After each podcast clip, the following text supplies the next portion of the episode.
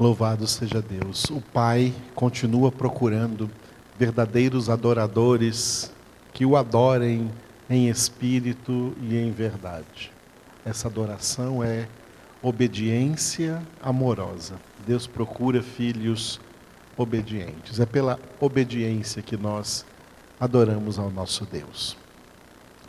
Nós estamos no livro dos Atos dos Apóstolos meditando no capítulo de número 7, na pregação do diácono Estevão. E nós vamos encerrar hoje um parágrafo importante nesta pregação de Estevão. Um parágrafo no qual ele resume, como faz em todos os parágrafos desse texto, ele resume o Antigo Testamento. Textos importantes, textos chaves do Antigo Testamento. Um desses textos é o próprio livro do Êxodo, a história do Êxodo, a história da libertação do povo lá do Egito para serem levados à terra prometida, na terra de Canaã, promessa que Deus fez a Abraão, a Isaac e a Jacó.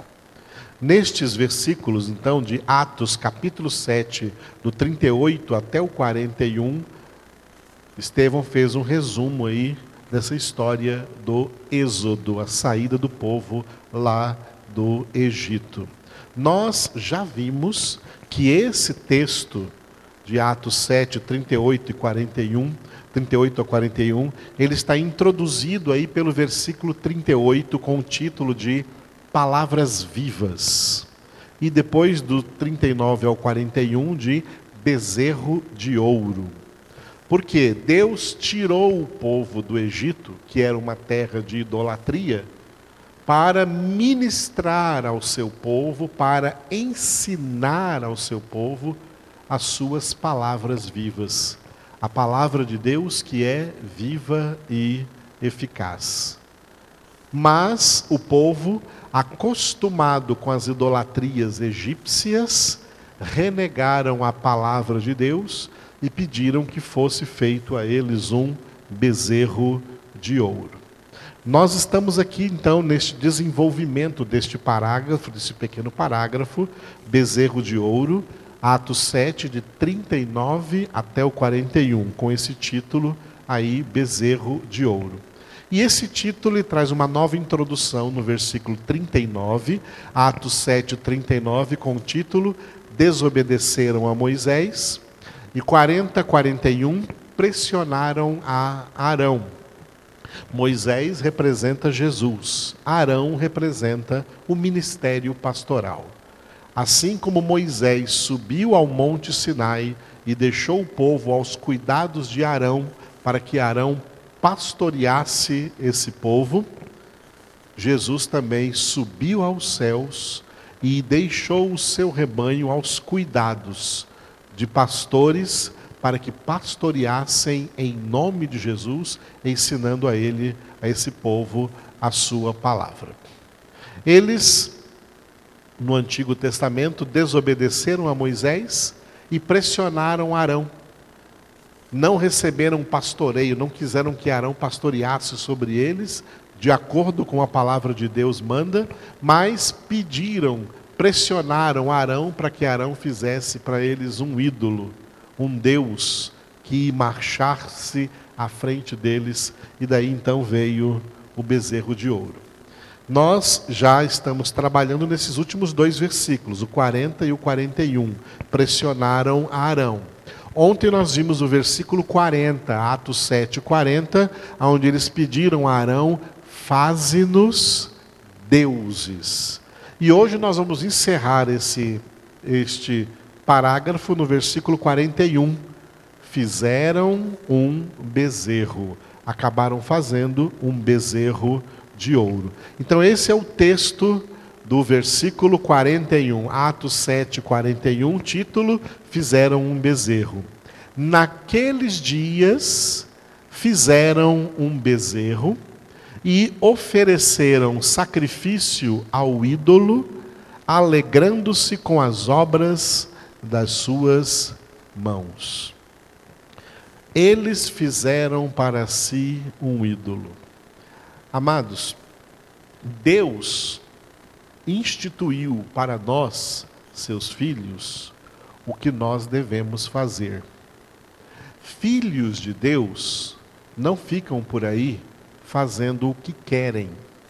Filhos de Deus são aqueles que entenderam que, desde que foram convertidos, desde que receberam o direito de serem feitos filhos de Deus, eles são feitos filhos de Deus para fazerem a vontade de Deus.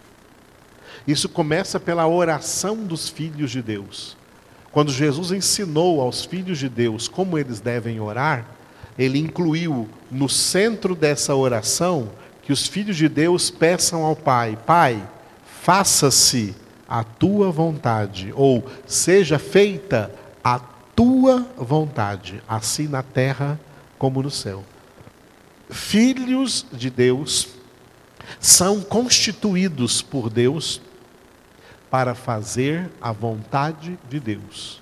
Filhos de Deus não têm mais vontade própria. Porque uma das condições para ser filhos de Deus é a renúncia da própria vontade, é a renúncia de si mesmo.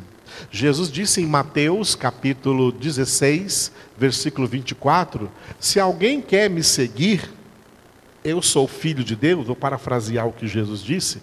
Eu sou filho de Deus, alguém quer me seguir, alguém quer me imitar, alguém quer ser como eu, alguém também quer ser filho de Deus, tem que negar a si mesmo. Negue-se a si mesmo, tome a sua cruz e siga-me negar a si mesmo, negar os próprios planos, negar, negar os próprios propósitos, negar os seus sonhos egoístas e egocêntricos, negar as suas próprias ideias, se esvaziar de si mesmo para que Jesus encha você com a vida dele, com o Espírito Santo dele, com a verdade dele, com o propósito dele e com os propósitos de Deus na sua vida. Filhos de Deus não elaboram propósitos de vida para Deus abençoar no início de cada ano. Filhos de Deus se submetem aos propósitos de Deus para a sua vida, propósitos já bem estabelecidos e descritos no decorrer de toda a Bíblia Sagrada, de toda a Sagrada Escritura. Filhos de Deus não inventam coisas. Eu vou dar para vocês alguns exemplos. Quando Deus instituiu o sacerdócio no Antigo Testamento, esse sacerdócio era para ser praticado pelos filhos de Levi, que então eram chamados de levitas. Eles exerciam o sacerdócio levítico. Deus usou ali o livro do Levítico, que ele revelou a Moisés.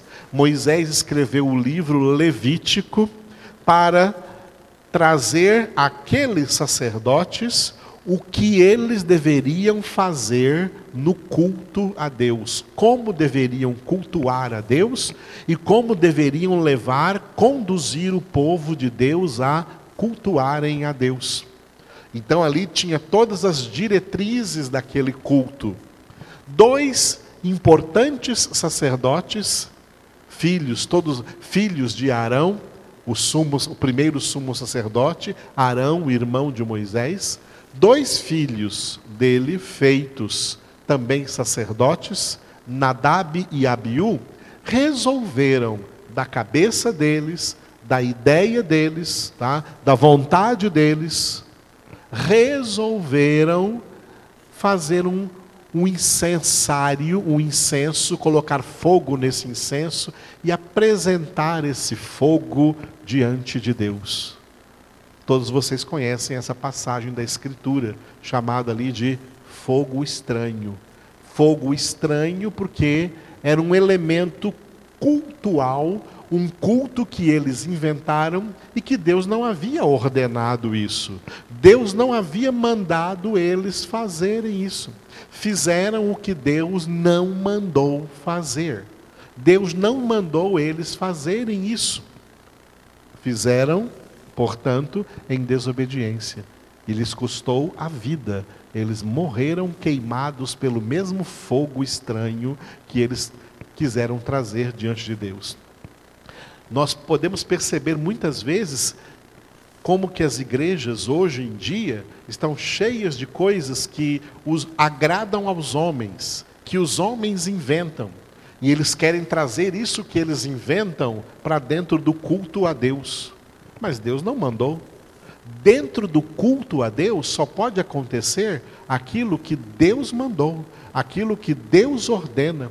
Culto é, uma das definições de culto a Deus é celebração da obediência. Nós fazemos o que Deus manda, nós fazemos o que Deus ordena, nós não inventamos outra coisa para fazer. Não inventamos nada. Filhos de Deus não inventam nada para apresentar diante de Deus. Filhos de Deus fazem o que Deus ordenou fazer. Vou voltar um pouco mais na Escritura. Assim que Adão e Eva pecaram e viram que estavam nus, viram que estavam despidos, porque Gênesis capítulo 2, antes deles pecarem, o último versículo diz que o homem e sua esposa estavam nus, mas não se envergonhavam. Eles não se envergonhavam de estar nus, porque suas almas eram puras, seus corações eram puros, eles não tinham malícia alguma, porque não havia pecado neles. Capítulo 3 de Gênesis: Assim que eles pecaram, eles começaram a ver que estavam nus, começaram a ter malícia em relação a isso, viram que era uma desonra estar nus, e então eles inventaram, eles mesmos fizeram vestes para cobrir a sua nudez. Fizeram cintas, cintas, vestes feitas de folhas, feitas de vegetais, para tentar ali se cobrir. Fizeram folhas de figueira, usaram folhas de figueira para fazer cintas, para fazer vestes e cobrir, cobrir a sua nudez. O que Adão e Eva fizeram não agradou a Deus. O que o homem faz por ideia própria dele, pensando que vai agradar a Deus, ou pensando que vai resolver um problema, não agrada a Deus e não resolve o problema. Eles fizeram cintas para si. E isso, o que eles fizeram, não agradou a Deus. Sabe o que representa essas vestes que Adão e Eva fizeram? Representam uma coisa, eu quero que você preste bastante atenção no que eu vou dizer agora, representam uma coisa que se chama religião, que se chama religiosidade. A palavra religião é uma palavra nova, não é uma palavra bíblica. Na Bíblia não tem a palavra religião. No texto de Tiago, capítulo 1, quando aparece ali a palavra religião, Tiago não escreveu a palavra religião, Tiago escreveu em grego a palavra treskeia, que traduzido para o português é adoração e não religião. A palavra religião, ela não faz parte do hebraico bíblico do Antigo Testamento e ela não faz parte do grego bíblico do Novo Testamento. É uma palavra que nasceu na língua oficial do Império Romano, o latim, e essa palavra religião, ela vem de um verbo latino chamado religare. Em português, o verbo religar. E como toda língua mãe, uma língua mãe, o que é uma língua mãe? O hebraico é uma língua mãe, o grego é uma língua mãe, o latim é uma língua mãe. É uma língua que dá origem a uma palavra e também dá significado para essa palavra. O significado do verbo latino religare, da onde vem a palavra religião, é este significado aqui o homem se desligou de Deus, então o próprio homem é que tem que se religar a Deus. O próprio homem é que tem que fazer alguma coisa para ele se religar de novo a Deus. É daí que vem a palavra religião. E por isso que o mundo inteiro ele é cheio de religiões. Porque o homem decaído, a alma decaída, ela tem um senso de querer buscar vestir a sua nudez espiritual, a sua nudez moral. O homem se sente naturalmente desguarnecido de alguma coisa e ele mesmo quer tomar uma decisão, se revestir de alguma espécie de religiosidade, seja ela qual for, para assim cauterizar a sua consciência e achar que agora está tudo bem porque ele está agora vestido. Só que essas vestes são feitas pelo homem. As religiões, elas não são divinas. As religiões são humanas. O cristianismo bíblico não é uma religião. Ser cristão não é ter religião. Ser cristão é ter vida eterna. Jesus não disse, eu vim trazer uma nova religião. Jesus disse, eu vim para que tenham vida e a tenham com abundância. O cristianismo bíblico, quando eu falo cristianismo bíblico, eu estou diferenciando o cristianismo bíblico de muita coisa que as pessoas no mundo aí chamam de religião e até mesmo de religião cristã, de religião que declara, confessa fé em Jesus Cristo, mas não é uma religiosidade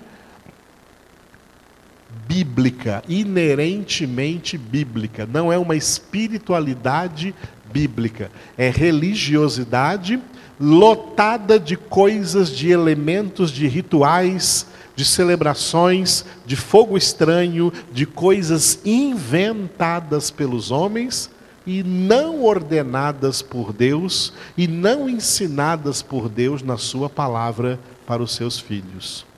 Filhos de Deus não tem religiosidade. Filhos de Deus têm espiritualidade. Tá? Tem espiritualidade, não religiosidade. Olha o que Jesus disse para religiosos. Primeiro, para um religioso, Nicodemos era um homem altamente religioso. E Jesus disse para ele em João capítulo 3: Se você não nascer de novo, não poderá ver o reino de Deus. Porque na religiosidade não existe salvação. É na espiritualidade que existe salvação. É para ser homem espiritual e não homem religioso. No capítulo 8 de João, Jesus já falou, e muito mais severamente, com um grupo de sacerdotes, um grupo de religiosos. E olha o que Jesus declarou para eles, você pode conferir depois aí na sua Bíblia, em João capítulo 8, Jesus disse para eles que eles não eram filhos de Deus, que eles eram filhos do diabo. E eles então protestaram diante de Jesus e falaram: Não, nós somos filhos de Deus, temos um só Pai que é Deus.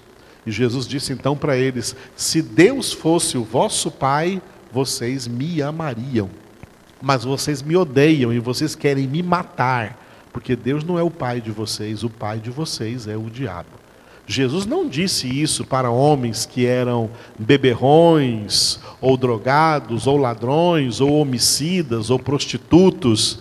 Ele disse isso para homens que eram altamente religiosos em Israel, na religião chamada judaísmo. Eram religiosos. Religião não é garantia de coisa alguma. Jesus veio trazer para nós vida, vida espiritual. Por isso, quando Adão e Eva fizeram cintas para si de folhas de figueira, Deus reprovou o que eles fizeram. Aí sabe o que Deus fez? Você lê lá em Gênesis 3, 21. Deus matou um animal, sacrificou um animal, Deus tirou a pele desse animal e da pele desse animal Deus costurou, Deus fez vestes e vestiu Adão e Eva. Porque ele não aceitou o que eles fizeram. Deus mesmo é quem faz. A única veste que cobre a nossa nudez espiritual é feita por Deus, não é feita por homens, nenhum homem pode fazer. Esse animal que foi morto ali, em Gênesis 3:21, representava Jesus. Foi uma representação de Jesus Cristo, do Cordeiro de Deus que tira o pecado do mundo, que foi sacrificado pelo próprio Pai na cruz do Calvário para que nós fôssemos revestidos de salvação, revestidos de Cristo, revestidos de vestes espirituais, revestidos de santidade, revestidos, revestidos da palavra de Deus, da verdade de Deus. Paulo diz em Gálatas: Todos quantos sois batizados em Cristo, de Cristo vos revestistes. Jesus é a nossa veste nova, veste nova providenciada pelo Pai. Ninguém jamais poderia providenciar para nós, nós mesmos não poderíamos fazer isso para nós.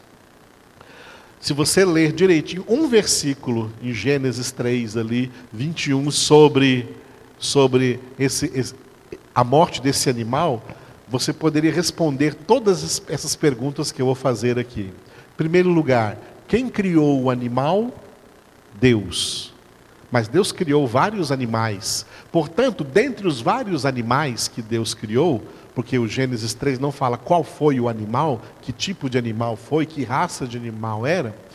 Então podemos fazer a segunda pergunta: quem escolheu o animal? Deus. Deus fez o animal, Deus escolheu o animal. Terceira pergunta: quem matou o animal? Deus matou o animal, Deus sacrificou aquele animal. Quarta pergunta: quem esfolou o animal? Deus esfolou o animal, Deus tirou a pele do animal. Quinta pergunta: quem pegou as, a, a pele do animal e fez ali, costurou, costurou, confeccionou duas vestes, uma para Adão, outra para Eva? Deus foi quem fez isso. Depois de pronta a veste, Deus, o texto diz que Deus, o próprio Deus, vestiu Adão e Eva. Ele não entregou a veste para Adão e Eva e falou assim: Olha, agora eu fiz, vocês é que tem que vestir. Ele não ofereceu as vestes para Adão e Eva e falou assim: Olha, olha que veste bonita que eu fiz, vocês aceitam? Vocês querem receber essa veste? Não, o texto diz que Deus os vestiu. Olha como esse texto diz que Deus fez tudo. Tudo foi feito por Deus, nada foi feito por Adão e Eva. Deus criou o animal, Deus escolheu o animal, Deus sacrificou o animal, Deus esfolou o animal, Deus fez as vestes com a pele do animal e Deus vestiu, cobriu a nudez de Adão e Eva com as vestes que ele havia feito. O que Deus faz é perfeito. O que Deus faz é perfeito. O que o homem faz não presta para nada.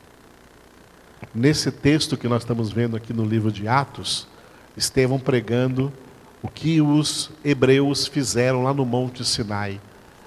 Eles fizeram um bezerro de ouro. Eles fizeram, não foi Deus quem fez. Eles fizeram. O que o homem faz é religiosidade.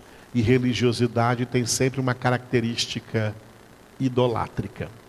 Eu quero que vocês entendam bem claro a diferença, o contraste que existe entre espiritualidade e religiosidade. Deus não quer que sejamos religiosos, Deus quer que sejamos espirituais. Paulo diz em 1 Coríntios, capítulo 2, versículos 15 e 16 que o homem espiritual julga todas as coisas, e ele mesmo não é julgado por ninguém, pois quem conheceu a mente do Senhor que o possa instruir, nós, porém, temos a mente de Cristo. Homens espirituais. Esse é o propósito de Deus na nossa salvação: fazer de todos os salvos homens espirituais. Homens que têm espiritualidade e não religiosidade. Religiosidade é coisa feita por homens. Espiritualidade é coisa feita por Deus. Nós temos que buscar o que Deus nos manda buscar, ser homens espirituais. Eu preparei quatro vídeos, só quatro. Poderia preparar 20 ou mais, mas eu escolhi quatro para mostrar para vocês quatro diferenças, quatro contrastes entre espiritualidade e religiosidade. Primeiro, né? Primeiro contraste entre espiritualidade e religiosidade. A espiritualidade é singular. Ela centraliza o homem espiritual em um só Deus. A religiosidade é plural. Ela conduz o religioso a uma pluralidade de ídolos criados por si mesmos. Esse é o primeiro contraste, essa é a primeira diferença.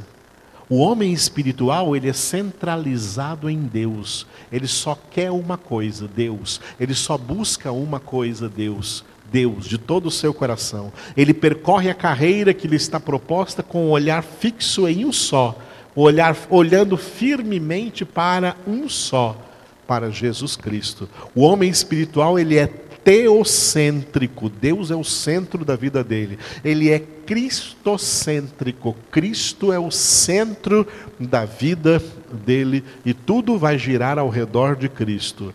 Mas ele está ligado nessa singularidade de Deus, nessa singularidade de Cristo. A religiosidade humana é plural. Por isso, como eu disse ontem, as nações sem Deus, adoradores de Satanás, sempre eram nações politeístas, que adoravam uma pluralidade de deuses. Hoje tem uma pluralidade de ídolos, porque a mente decaída busca essa pluralidade. Ela não se contenta com um, ela não se contenta com a singularidade, ela busca pluralidade. Esse é um dos contrastes entre espiritualidade e religiosidade. Segundo contraste, a direção da espiritualidade é Deus alcançando o homem. A direção da religiosidade é o homem tentando inutilmente alcançar a Deus, ou seja lá o que for que ele denomine um Deus fabricado é o oposto. Religiosidade é o oposto de espiritualidade. Por isso que eu falei para vocês que religião vem do latim e significa o homem tentando inutilmente se religar a Deus, o homem tentando inutilmente cobrir a sua nudez, fazendo aí folhas de figueiras como vestes. Essas folhas de figueira representam essa religiosidade. E as vestes que Deus fez representam a verdadeira espiritualidade. É obra de Deus na nossa vida. Por isso que a salvação vem de Deus, é Deus quem opera isso em nós. O homem jamais opera em si mesmo. É Deus quem opera no homem. Deus vem ao encontro do homem. O convertido não é alguém que se converteu ao Senhor. O convertido é alguém que foi convertido pelo Senhor. O convertido não é alguém que foi ao encontro de Jesus, é alguém que Jesus mesmo veio ao encontro dele. Eu não achei Jesus, porque Jesus não estava perdido. Foi Jesus quem me achou, porque eu estava perdido. Saulo de Tarso não estava indo ao encontro de Jesus quando ele estava indo para Damasco, mas Jesus veio ao encontro dele. Deus vem ao encontro do pecador, Deus converte o pecador, e eu lhe digo uma coisa: dentro de todo o contexto da Escritura, isso é provado. Quando Deus quer converter alguém, e Deus age convertendo alguém, esse alguém é convertido. O próprio Deus disse isso em Isaías 43: Agindo eu, quem impedirá? Ninguém impede, o diabo não impede, as forças do mundo não impedem, a própria pessoa não impedem, porque o agir de Deus é mais poderoso do que qualquer outra ação. É Deus quem opera. O terceiro Terceiro contraste que eu vou colocar para vocês é este: ó. a espiritualidade é produzida pela árvore da vida, a palavra de Deus. A religiosidade pela árvore é produzida pela árvore do conhecimento do bem e do mal, sofismas, pensamentos e ideias errôneas, ocupando mentes, mentes sem conhecimento de Deus. Essas duas árvores estavam lá no paraíso do Éden. Quando Deus colocou ali Adão e Eva e disse que ele podia comer de todas as árvores do jardim, que era para o alimento do corpo, e podia comer da árvore da vida, que era para o alimento da alma, a nutrição material e a nutrição espiritual. E Deus colocou ali um elemento de prova, que era para eles não comerem a árvore do conhecimento do bem e do mal. Ao comerem da árvore do conhecimento do bem e do mal, eles infectaram a humanidade na origem. A humanidade foi infectada na sua origem e por isso a mente do homem, tá? A mente do homem se enche de sofismas, de pensamentos, de ideias errôneas que eles pensam que é verdade, mas é mentira. Estão enganados pelo pai da mentira. Por isso Jesus disse: "Conhecereis a verdade, e a verdade vos libertará. É a palavra de Deus. Esse é um grande contraste entre espiritualidade e religiosidade. A verdadeira espiritualidade. Para a verdadeira espiritualidade, como Martinho Lutero disse, nós precisamos de sola escritura, somente da escritura, somente da palavra de Deus. Por isso Paulo escreveu em 2 Timóteo 3:16 que toda a escritura é inspirada por Deus, útil para o ensino, para a repreensão, para a correção na justiça, para a educação na justiça, para que o homem de Deus seja perfeito e perfeitamente habilitado para toda boa obra. Tudo que nós precisamos é da palavra viva e eficaz de Deus em nossas vidas. Tudo que você precisa é da palavra de Deus na sua vida. E o último slide que eu preparei hoje, o último contraste, coloquei só quatro. Eu disse para você que eu poderia colocar mais de 20. Eu coloquei aqui só quatro importantes para você entender. Quarto contraste entre espiritualidade e religiosidade. A espiritualidade conduz o homem espiritual a viver pela fé e não por vista. A religiosidade prega a necessidade de ver alguma coisa, ídolos visíveis, mas irreais e inúteis. Não andamos pelo que nós vemos, Paulo escreveu isso em suas cartas. Nós não andamos pelas coisas que nós vemos, mas por aquelas que nós não vemos. Porque as coisas que nós vemos, elas são passageiras, e as que nós não vemos, elas são eternas. Nós andamos como que como diz na carta aos Hebreus, como que vendo o invisível, olhando para o invisível, contemplando o invisível. Por isso que somos transformados em homens de que o mundo não é digno, porque o mundo vive pelo que vê. O mundo, o pecado do homem que domina aí no mundo inteiro, que domina, faz a humanidade jazer no maligno, tem muitos elementos. Um deles se chama materialismo. O materialismo prega que o homem só acredita naquilo que ele vê, naquilo que ele apalpa. Quando Tomé disse que só acreditaria se visse, Jesus chamou a atenção dele e falou: Creste porque viste? Benditos os que não viram e creram. Tá? Seja crente, Crente é aquele que crê mesmo que não esteja vendo. Hebreus capítulo 11, que fala todo de fé, testemunhos do Antigo Testamento de gente de fé. Ele começa dizendo no primeiro versículo que a fé tem dois atributos. A fé tem o atributo da certeza e da convicção. Certeza das coisas que esperamos, convicção das coisas que agora nós não vemos, não vemos, mas cremos. O homem espiritual não anda pelo que vê, ele anda pelo invisível. O, de, o nosso Deus é chamado na Escritura de o Deus invisível.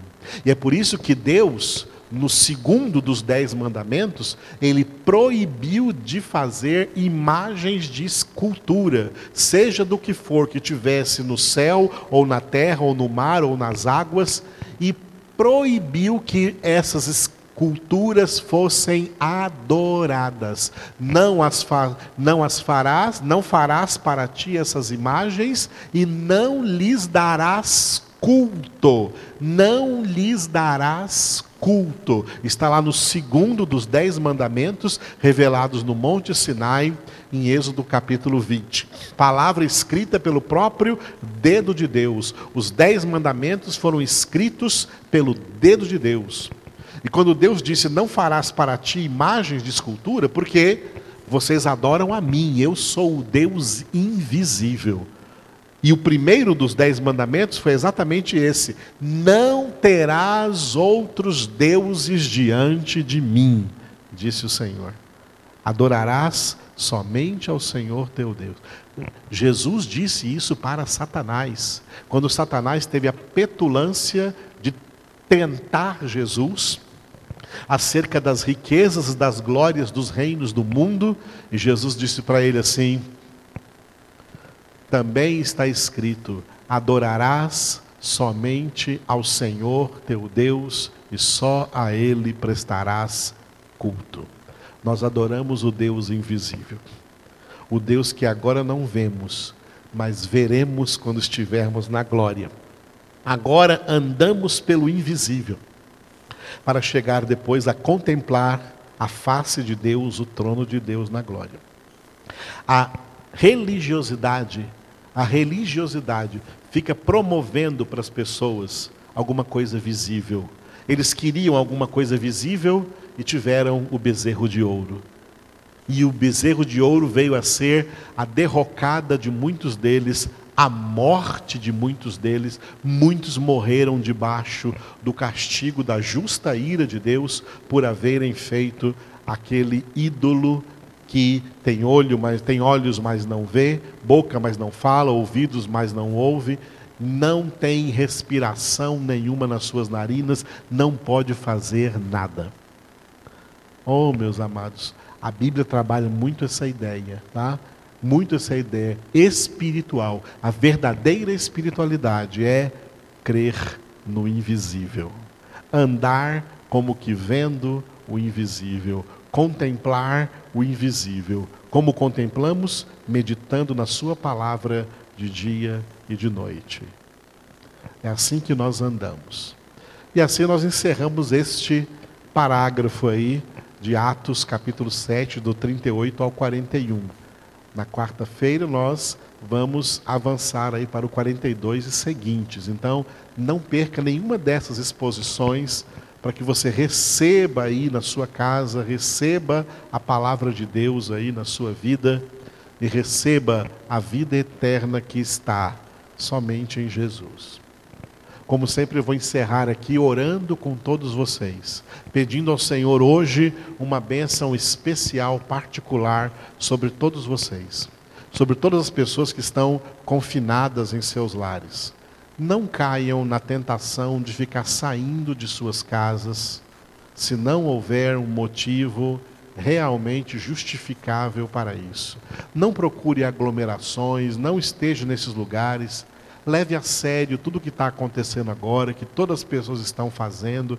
Permaneça em sua casa, fique ali em oração, tá? Em oração diante do Senhor, com a sua família. Aproveite aí para unir a sua família diante do Senhor na presença de Deus.